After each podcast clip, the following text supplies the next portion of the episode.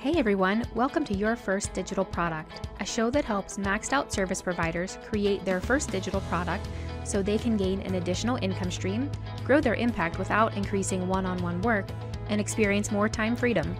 On the show, I talk to business owners who have launched digital products and dig deep into how you can create, launch, and market your first digital product. I'm your host, Renee Morozowicz. Let's go. Hey friends, it's Renee posted a question on Twitter and threads last week that I was planning solo episodes and I asked, What are you interested in learning about digital products? I got a few responses, and Fatima responded and said, Maximizing your website for converting digital products.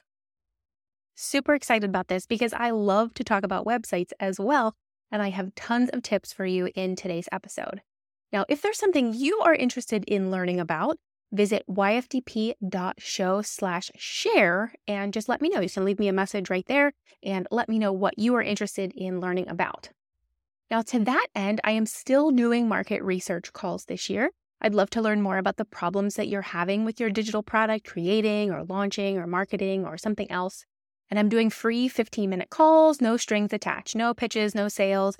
If you don't want to be on my email list, I won't even add you to that. But if I can offer any thoughts or resources, I will. But really, my goal is to learn more about you so that I can understand and provide the best possible content here on this podcast and YouTube show and on my website. I'm looking to do 25 calls by the end of 2023. It's so many calls. So if you would help me out, I'd be forever grateful. You can go to yfdp.show slash convo.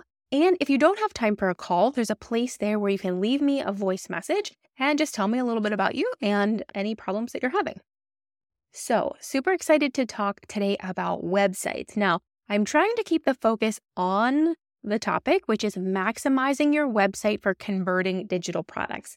So, we'll talk about a couple things today, but the first thing is just about websites in general.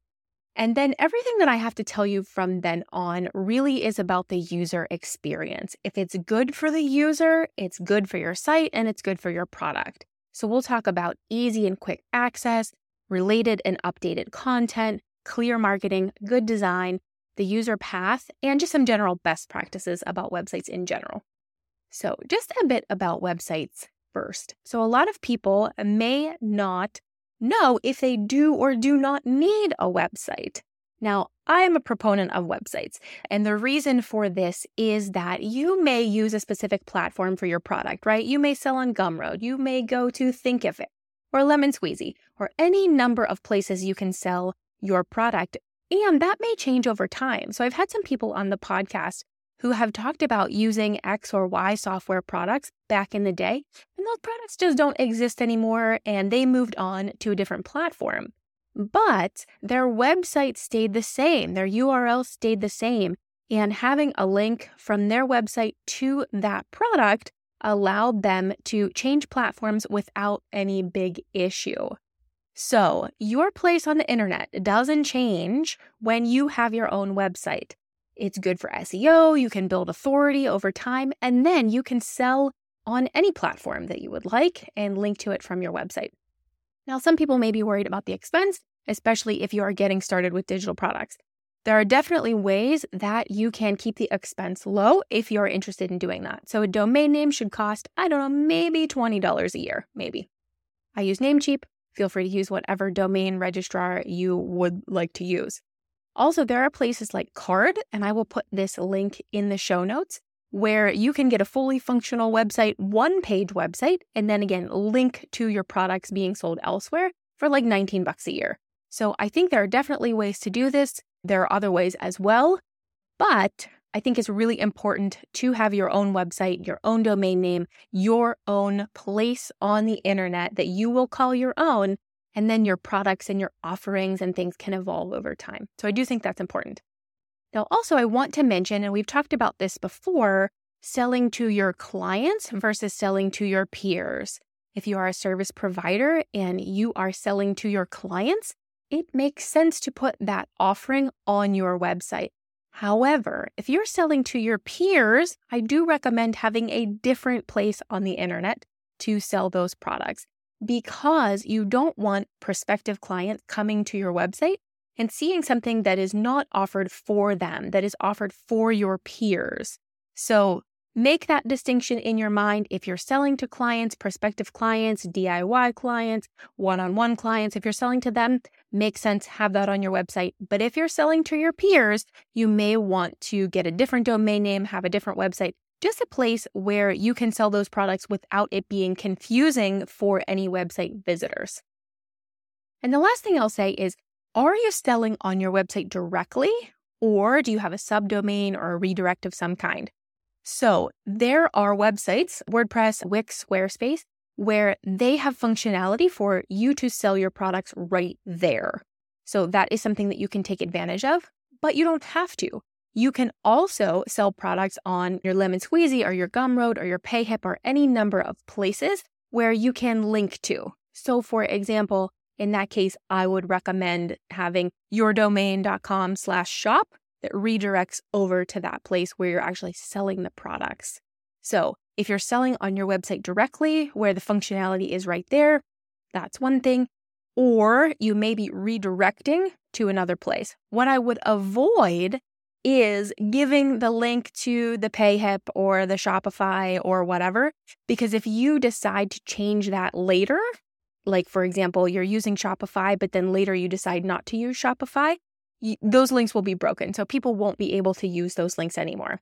But if you have a redirect, for example, yoursite.com slash shop, that can redirect to wherever you are selling. So if you're selling on Shopify one year and then later you're selling on Gumroad, that redirect will still work. So let me know if you have questions about that, if that's confusing at all, and I'd be happy to talk more about that.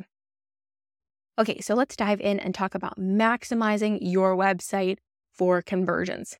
The first thing, the most important thing, is do not make me search for your product. I do not want to have to wade through all the pages looking for your product.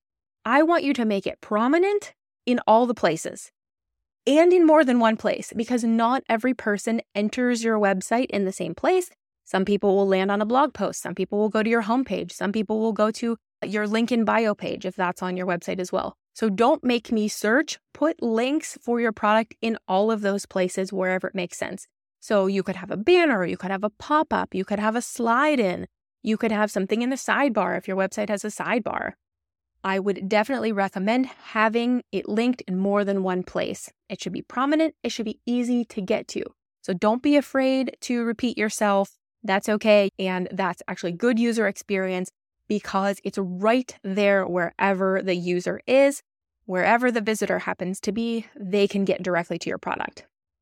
I would say though, make sure that it's not too many clicks for checkout.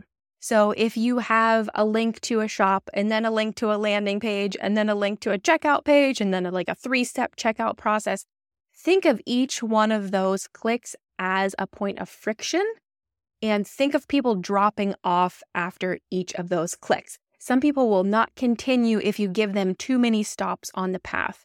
However, you do it, make sure there's the least number of clicks to actually getting the product so that people can get to it easily and don't have to go through so many points of friction to get to your product.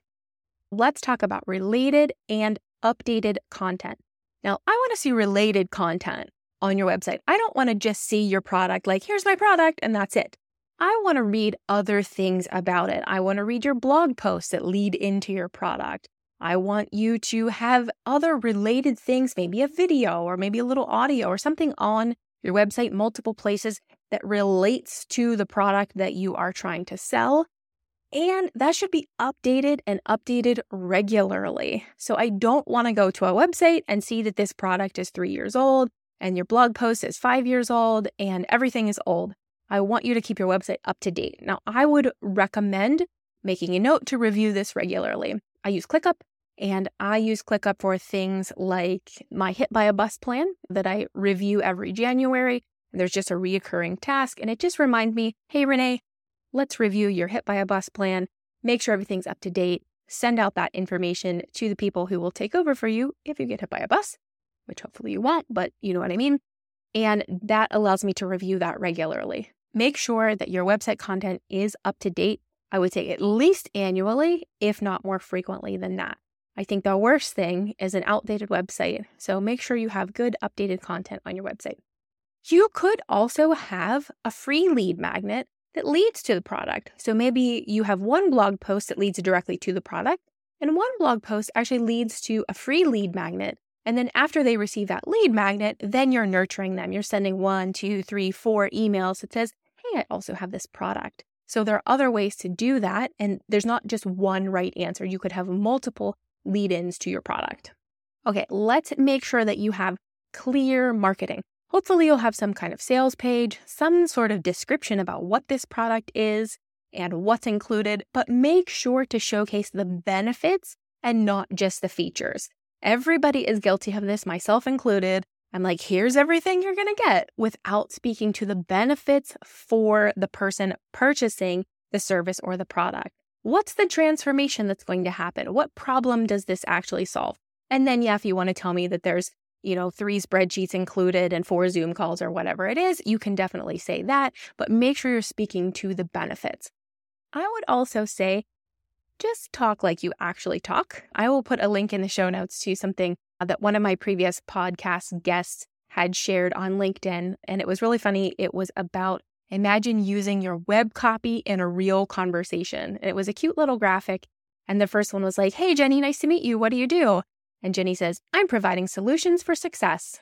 Um, yeah, that's great, but that doesn't really explain what you do or what it is. So make sure that you're using actual, real, clear copy on your website so that it's not this marketing mumbo jumbo. So make sure that it's clear, and that again will be a better user experience than some of these weird words.